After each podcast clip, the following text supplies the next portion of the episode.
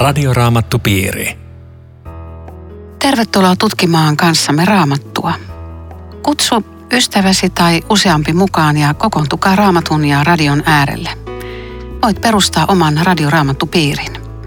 Tällöin osallistut piirisi kanssa joka kuukausi kirja-arvontaan ja kerran vuodessa Vuokaten rannan lomaviikon arvontaan. Ilmoita piirisi mukaan sähköpostilla aino.viitanen at sro.fi tai postikortilla Suomen raamattuopisto PL15 02701 Kauniainen. Laita korttiin merkintä Radioraamattupiiri.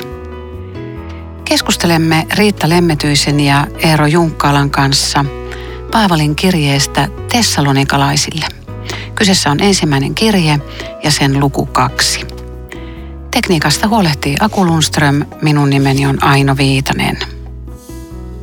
Paavali kertoo aika vaikeita asioita tässä parissa ensimmäisessä jakeessa ja, ja luen tästä nämä ensimmäiset jakeet, ehkä oikeastaan kolme ensimmäistä. Tiedättehän itsekin, veljet, ettei käyntimme teidän luonanne ollut turha. Vaikka meitä oli Filippissä loukattu ja pahoinpidelty, niin kuin tiedätte, Jumala antoi meille rohkeuden julistaa teille sanomaansa ankaran vastustuksen keskelläkin. Meidän saarnamme ei ole peräisin harha-ajatuksista, ei epäpuhtaasta mielestä eikä vilpillisistä aikeista. Meillähän tavoin Paavalia ja hän käyttää me-muotoa. Hänen ystäviään oikein pahoinpideltiin siellä Filippissä. Sehän on kerrottu apostolien tekojen 16. luvussa, jossa nämä Paavali ja Siilas, josta käytetään Silvaanus-nimeä tässä, niin joutui siis ihmisten pahoinpitelemäksi ja sitten, sitten heidät vietiin vankilaan. Aika kova kohtalo siis tulee just ennen kuin ne menee Tessalonikaan. Niitähän oli ruoskittu ja pahanpidelty niin, että ne luulee, että henkikin menee ja sitten ne oli Rooman kansalaisia ja ne joutui vankilaan. Siinä oli semmoinen vääryys, mikä, mikä ei kohdistu ja, ja, ja joku toinen olisi kyllä miettinyt monta kertaa, lähenkö tästä nyt patikoimaan yli 100 kilometriä Tessalonikkaan ja taas julistamaan Jeesusta ja taas kokemaan seuraavat mukiloinnit. Joo, tosin siellä vankilassa sitten tuli kyllä aikamoinen yllätys, kun vankiva- vanginvartija tuli uskoon, että siinä mielessä se kääntyi myöskin jo siellä Filippissä. Niin, niin että Jumala rohkaisi kaiken sen keskellä. Kyllä joo, mm. joo. Mutta Paavali sitten kirjoittaa tämän, että, että hänen saarnassa ei ole peräisin harha-ajatuksesta eikä vilpillisestä aikeista. Ja, ja tota, tässä pitää muistaa, että tuolla Kreikassa oli paljon filosofisia virtauksia ja opettajia, oli lahkoja, oli, oli kultteja ja jokaisella oli omat saarnaajat. Ja niitä liikkui siis yhteiskunnassa vaikka kuinka paljon ja kaikilla oli tarve saada rahaa. Ja tämä on nyt se syytös, että tämä on samanlainen huijari. Hei tessalonikalaiset, älkää vaan menkö lankaa. Se haluaa rahaa. Ja Paavali sanoo, että hetkinen, jos joku toinen olisi näin rankasta pahoinpidelty, niin tuskin enää lähtisi liikkeelle. Tässä on suuri ero teidän huijareihin ja minun. Hei, tässähän voisi tulla sellainen ajatus, että, että kun Jumala ei anna nyt meidän ilosanoman julistuksen onnistua, niin jospa tämä ei olekaan Jumalan tahto, että nyt täytyykin lopettaa, että mä oon väärässä paikassa väärään aikaan puhumassa vääriä asioita. Kuitenkin he saakin tässä rohkeuden lähteäkin eteenpäin. Miten sä Eero ajattelet? Näin voisi tosiaan ajatella, jos tulkitsee vastoinkäymiset sellaiseksi, että, että nyt ei ole Jumalan mukana. Mutta kun niissä juuri ollaan usein Jumalan kanssa. Mm. Jumala usein sallii niitä. Ja, ja oikeastaan tietenkin oikea tulkinta voisi olla se, että saatana yrittää estää, mutta ei pysty. Ja, ja, ja joskus on sanottu näinkin, että silloin kun on erityisen paljon vaikeuksia, niin silloin on erityisen paljon siunausta tiedossa. Että se menee näin päin. Jos saarna ei ole peräisin harha-ajatuksista, niin kukaan ihminen ei harhassaan rupeaisi julistamaan ristiinnaulittua Jumalan poikaa, ellei se olisi ilmoitus itse taivaasta. Joo, mä mietin muuten, tämä on vähän tämmöistä saivartelua, että mä mietin tuosta jakesta kolme, että kun Paavali sanoo itse, että meillä ei ole harha-ajatuksia eikä epäpuhdasta eikä vilpillistä ajetta, niin, niin tota, ei kai kukaan tule sanomaan, että minulla on harha-ajatuksia. Minä olen vilpillinen, terve, minä toivottakaa minut tervetulleeksi, kun olen vilpillinen. Siis tämä tavallaan todistus omasta puolestansa ei näillä lauseilla vakuuta välttämättä, mutta se mitä sä sanoit riittää, että kun se kertoo mitä tämä on maksanut. maksanut, niin, niin, ja sitten täällä jatkossa puhuu vielä siitä, että ihan on rahan takia edes liikkeellä, niin ne, ne on vahvempia todistajia no, oikeastaan joo. kuin tämä. Luoppa erotoi meille yhteisesti tuo jae viisi. Joo, voisi lukea neljä ja viisi. Koska Jumala on katsonut meidät kelvolliseksi julistamaan evankeliumia, me emme puhuessamme pyri olemaan mieliksi ihmisille, vaan Jumalalle, joka tutkii sydämemme. Emme ole koskaan puhuneet mielistelevin sanoin, sen te tiedätte. Emme ole salaa ajanneet omia etujamme, siitä Jumala on todistajamme. Tämä on, tämä on kova jae. Emme ole koskaan puhuneet mielistelevin sanoin. Mites teidän julistustyössä? onko tullut puhuttua? Onko, onko tullut mielisteltyä? Siis mun mielestä rehellisyyden nimessä kaikki tämä epäpuhtaat, epäpuhdas mieli ja, ja tämmöinen mielistelyn halu ja kunnian tavoittelu. Missä on semmoinen työntekijä, joka sanoo, että ei liipase ei yhtään lähde. Nämä on jokaisen vaara. Jokainen joutuu taistelemaan, että, että julistaa evankeliumia eikä mielistele. Ja olisiko se sitä se, että Paavali ei mielistely eikä meidänkään tule, että hän, hän kutsui ristiin naulittua Jeesusta seuraamaan ristiä, kantamaan parannusta, tekemään, varotti tulevasta vihasta. Tämä ei ole mielistely. Tämä ei ketään miellytä. Joo, toi on, toi on kyllä hyvä miettiä. No tietenkin harva kuulija nyt on itse ehkä julistajan asemassa, mutta kun toisaalta kun kuuntelee julistajia, niin kyllä joskus voi tulla sellainen tunne, että hetkinen, että se nyt kosiskelee niin kuin yleisöä, että se tietää, mikä, mikä menee tässä läpi, mm. näin.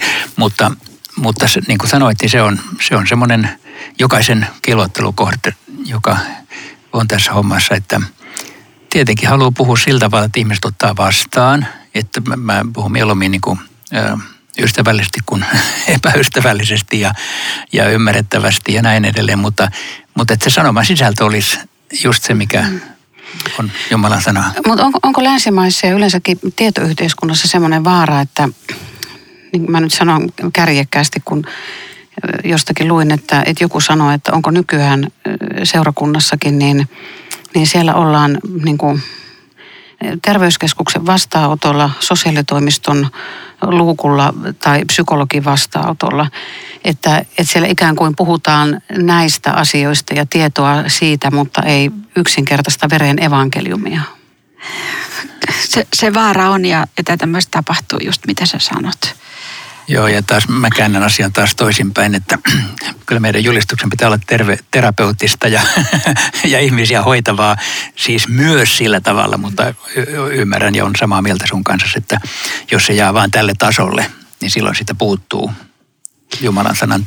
Että se voisi olla just tämmöistä, että jos, jos niin kerrotaan, että armo riittää ja, ja armoa ei tarvitse mistään kantaa mitään huolta ilman, että että synti on vakava asia ja, ja parannuksen teko on vapauttava asia. Jos tämä kaikki puuttuu, niin tota, sittenkin voisi puhua jo mielistelemisestä. Niin, silloin se menee varmaan tuon mielistelyn piikkiin, josta Paavali tässä. Mutta miten te nyt sitten yhdistätte? Paavali on tässä aika, aika erikoinen. Hän on kuin lapsiaan hoivaava äiti. Ja sitten hän sanoo, me ei kerta kaikkiaan mielistellä ketään. Mulla tuli ensimmäisenä mieleen se, että, että tämä on niinku huikea todistus apostolien teos on, meillä on semmoinen Paavali, joka uhkui vihaa ja murhaa Jeesukseen uskovia juutalaisia kohtaan. Ja mikä muutos. Nyt hän on näiden samojen vihaamien ihmisten parissa kuin lapsia hoitava äiti. Siis onko tämä edes sama mies? Ja sitten toiseksi se, tämä mitä me ollaan puhuttu, evankeliumin suuruus ja, ja myöskin vakavuus, niin hän tarjosi sen, niin kuin lämmin ruoka pitää tarjota lämpimänä. Se oli niin rakkaudella ja välittää niistä toisista tarjoiltu. Että kaikki tajus, että toi haluaa mun parasta. Ja kyllä se teho. Joo, mutta se on, se on kyllä niin kuin sä aina pohdit, niin se on vähän jännitteessä tämän, tämän mielistelyn ja tämän eh, kanssa. Koska kyllä tämä teksti tästä kohdasta sanoo, että meidän pitää suhtautua hirmu ystävällisesti ihmisiin ja ottaa huomioon heidän ongelmansa, heidän vaikeutensa ja lähestyä heitä niin kuin rakkaudellisesti. Mm. Mutta mielistely on tietenkin vielä eri asia. Ei, mm. se, on, eri asia, mutta, mutta että ei ne ole niin kuin kaukana toisistaan mm. sillä, että, että sinne voi niin kuin lipsahtaa sille puolelle, että se on vain, vain sitä ikään kuin inhimillistä huolenpitoa, mutta joo, Jeesuksen esimerkki toimii tässä kanssa silleen, että, että hän oli toisaalta kova ja ehdoton, toisaalta oli äärimmäinen, äärimmäisen täynnä rakkautta nimenomaan niitä kohtaa, jotka oli Muuten, syrjitty. Mutta tulee mieleen se, kun mä sua kuuntelen, sä oot ollut lähetystyössä, että eihän mikään lähetystyö kanna hedelmää, ellei siinä ole just tämä tavaton rakkaus ja välittämä. Me tehdään teille sairaala, me tehdään teille koulu, tuotte meille arvokkaita teidän elämä. Ja sitten me julistetaan teille Jeesuksesta. Et mun mielestä tämä on niinku se Paavalin käsittämätön yhtälö, että hän osasi nämä molemmat tai sai tämän lahjan työssään. Joo, joo, että et, et pelkät sanat ei, ei taas, ei. taas niinku riitä. Siinä tarvitaan sitten tämä, tämä rakkauden työ sikäli, kun se aina sitten on mahdollista, taikka vähintäänkin se asenne. Että me Meillä Suomessa raha on, on tosi tapu, siitä ei puhuta paljon kukakin tienaa. Ja, ja on, on semmoista niin kuin tuntosarvet pystyssä vähänkin, jos haiskahtaa, että, että joku haluaa rahaa, niin, niin se heti jotenkin on semmoista luotaan työntävää. Tässä Paavali vetoakin siihen, että kun me julistettiin teille Jumalan evankeliumia, niin me tehtiin yötäpäivää ansiotyötä, että me ei oltaisi kenenkään vaivoina. Ja, ja tässähän niin kuin todistaa sitä, että, että, että ei nyt olla niin kuin teidän kukkarolle tässä tulossa.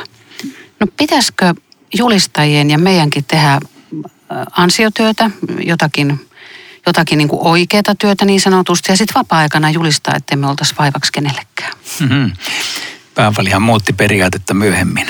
Sitten, Älä muuttiko hei? joo, että sillä oli siis aluksi, aluksi tämä periaate, että se teki koko ajan sitä päiväduunia ja sitten se julisti lisäksi, mutta jossain vaiheessa se antautui kokonaan evankeliumin julistamiselle, koska sen pääopetus oli, se ei tässä sitä kirjoita, sen pääopetus oli se, että työmies on palkkansa ansainnut ja ne, joille julistetaan, ne on ikään kuin velvollisia sitten huolehtimaan näistä, jotka julistaa.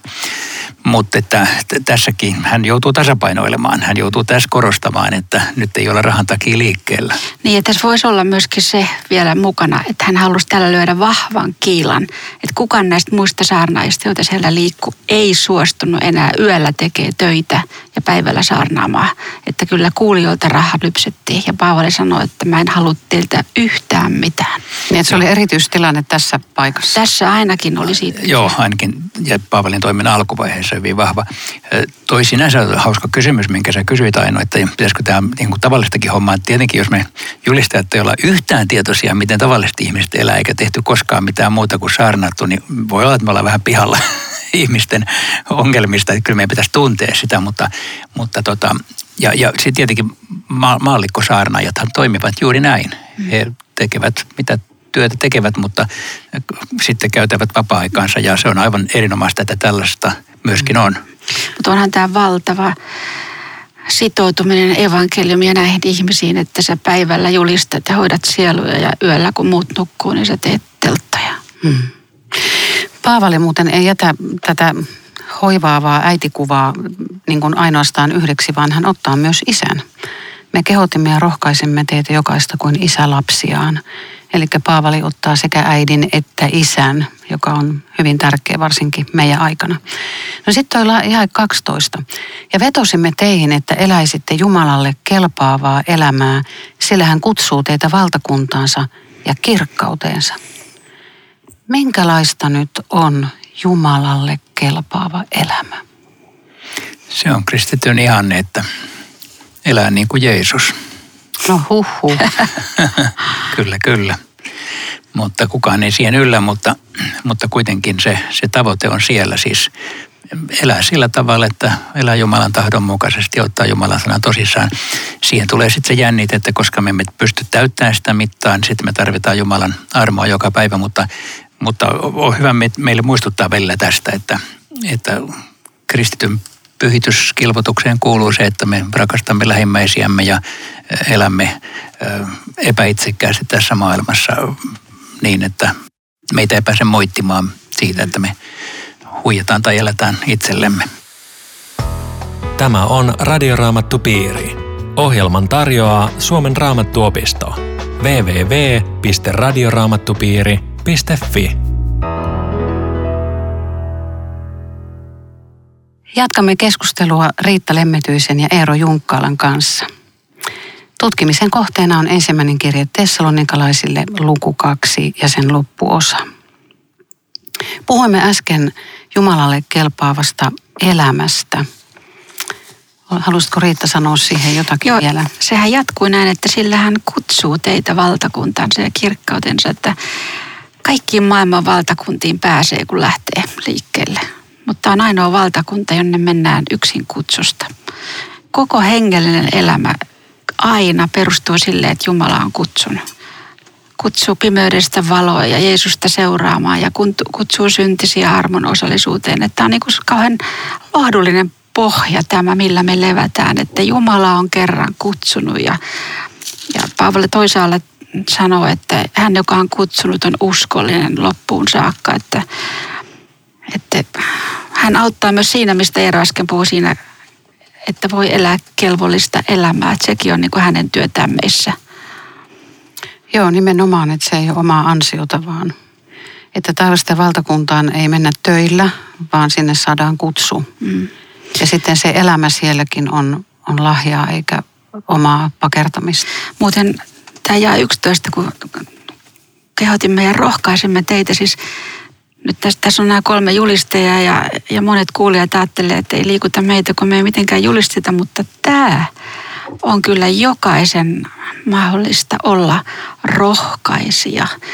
Mä luin jostain tämmöisen lauseen, että jokainen ihminen tähyilee, että mistä löytyisi ihminen, joka jälleen rohkaisisi minua. Tämä on niin, kuin niin syvä tarve, että tälle on aina käyttöä, että jokainen meistä voi olla toiselle rohkaisija jossakin elämäntilanteessa. Että näitä ei tarvitse säästellä näitä rohkaisuja. Erittäin hyvä, hyvä muistutus kyllä ihan. Mm. Koska koska jokainen kyselee itse mielessä, että kelpaanko mä ja heitänkö mä ja näin. Ja, ja sitten, että kun saa pienenkin tunnustuksen, niin se kantaa eteenpäin. Ja. Tuo seuraava jakso on otsikoitu Kristittyjen yhteinen ahdinko. Luen siitä tuon jakeen 13. Lakkaamatta me kiitämme Jumalaa siitäkin, että kun julistimme teille Jumalan sanaa, te ette ottaneet sitä vastaan ihmisten sanana, vaan sinä, mitä se todella on, Jumalan sanana, joka myös vaikuttaa teissä uskovissa. Nyt tämmöinen kauhean pieni ja helppo kysymys. Kuinka erottaa Jumalan sana ja ihmisten sana? Siis, joo, mä, mä, mä ehdin miettiä, että tämä on hirveän tärkeä ja siitä, että täällä on ladattu kauhean paljon asiaa mm. tähän, tähän jakeeseen. Kuinka erottaa Jumalan sana ihminen? Sanoo, okei, okay, raamatussa Jumalan sana. Siis, mutta jos sä tarkoitat, että kun puhuja puhuu, mm. niin äh, ei sitä tietenkään erotakaan niistä yksittäisistä sanoista suoranaisesti, mutta jos hän puhuu Jumalan sanan mukaista opetusta, niin, niin se on Jumalan puhetta, tai sanotaan näin, että se on otettava Jumalan puheena. Mä yritän ajatella, kun mä menen sunnuntaina kirkkoon kuulijaksi, niin on siellä kuka tahansa pappi puhumassa, niin mä yritän ajatella näin, että Jumala puhu minulle tänään tämän saarnan kautta. Ja jos, jos mä oon asennoitunut tällainen niin vähän keskinkertaisemmassa saarnastakin, mä saatan kuulla Jumalan sanoja itselleni. Mm. Ja, ja ettei se, se ei tarvitse olla mikään sellainen dramaattinen, loistava maailman paras evankeliumispuhe, josta jos Jumala jonkun, jonkun ajatuksen mulle sitä antaa, se, se riippuu jopa niin kuin mun kuulijan asenteesta, niin että kuuleeko mä Jumalan sanoja, vai miten te koette? Mä ymmärrän on, mutta eikö tässä ole tavallaan se vastuu myös sillä kuulijalla, että, että, että meidän täytyy itse lukea raamatun sanaa, että me voidaan myös peilata sitä, mitä meille opetetaan, että me ei voida vaan mennä niin kuin pullasorsat sinne kirkkoon ja meille annetaan ja meille joo, kylvetään, vaan että meidän pitää sillä, itse... Voidaan silläkin mennä, on kiva mennä vaan niin kuin sorsa. joo, joo, joo, joo, mutta sitten tavallaan, että me ei koskaan luettaisi itse sanaa eikä joo, tutkittaisi. Että eihän me voida silloin arvioida, että mitä toi puhuja puhuu.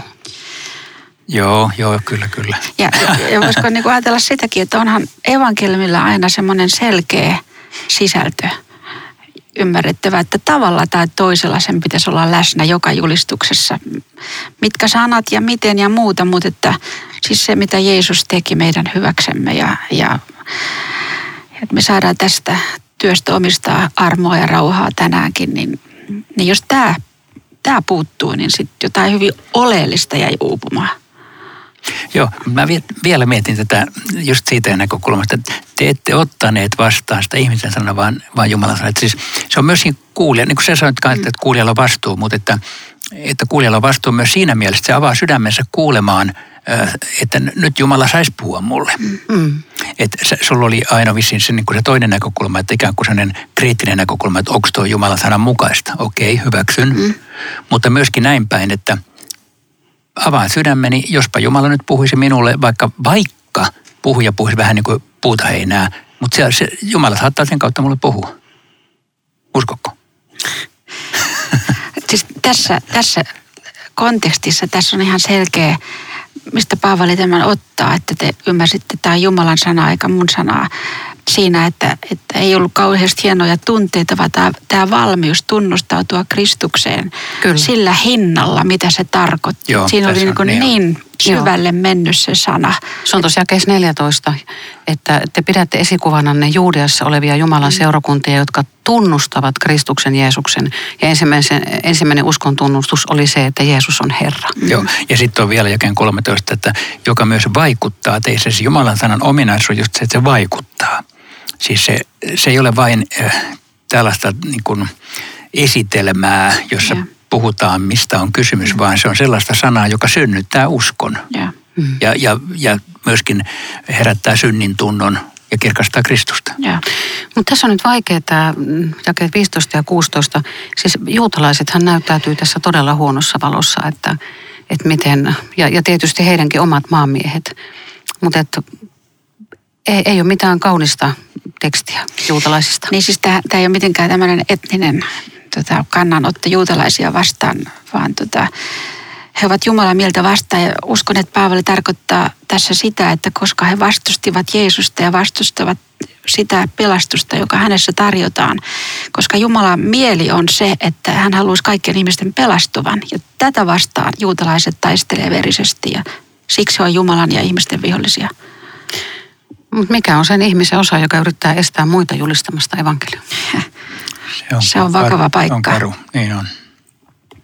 Ja on aina olla vakavaa, jos Jumala, Jumala on jotakin ihmistä vastaan. Siis se, se, se, ei, ole, se ei ole hyvä osa, ei, ei koskaan, ei kenellekään. Mm. Mutta juutalaiset ei välittänyt pakanoiden pelastumisesta. Et, et siinä mielessä – Paavali on, on surullinen ja silti se on totta se roomalaiskirja 9-11. Et, et Paavali on julistanut tämänkin näköalan juutalaisille, jos, jos hän nyt sanoo, että on Jumalan mieltä vastaan. Tämän niin, että he ovat kuitenkin valittu kansa niin. ja, ja niistäkin pelastuu jokainen, joka Jeesuksen ja, uskoo. Ja. Paavali toivoo pääsemänsä käymään Tessalonikassa. Paavalilla oli paljon tämmöistä kaipausta niihin seurakuntiin, mitä hän oli perustanut ja, ja oli saanut sieltä uskon ystäviä. Nyt hän kuitenkin toteaa, että, että joutuu olemaan jonkun aikaa erossa. Ulkonaisesti, mutta ei sydämessä.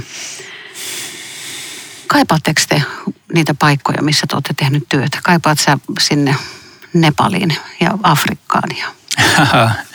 no joo, kyllä ja ei. Että, että tietenkin tuommoiset vahvat kokemukset, joita on nyt tuolta lähetyskentältä, niin ne on ihan oma, omassa kategoriassaan, että, että tietenkin sinne No mitä sä kaipaat on, nyt tästä viimeisimmästä? On kiva, kiva, kiva palata, jos, jos on tilaisuus palata, niin, niin. mutta eh, mä en oikeastaan tunnista niinkään sitä, että, että mä kokisin, että mun täytyisi mennä niin katsomaan, että onko se mun julistamani sana kantanut hedelmää. Ne, ne hoitaa se homma siellä. Ja Koska siellä on seurakunta. Juuri näin, juuri näin. Se homma hoituu siellä ilman muakin. Mä vaan käyn ihmettelemässä, jos, jos käyn.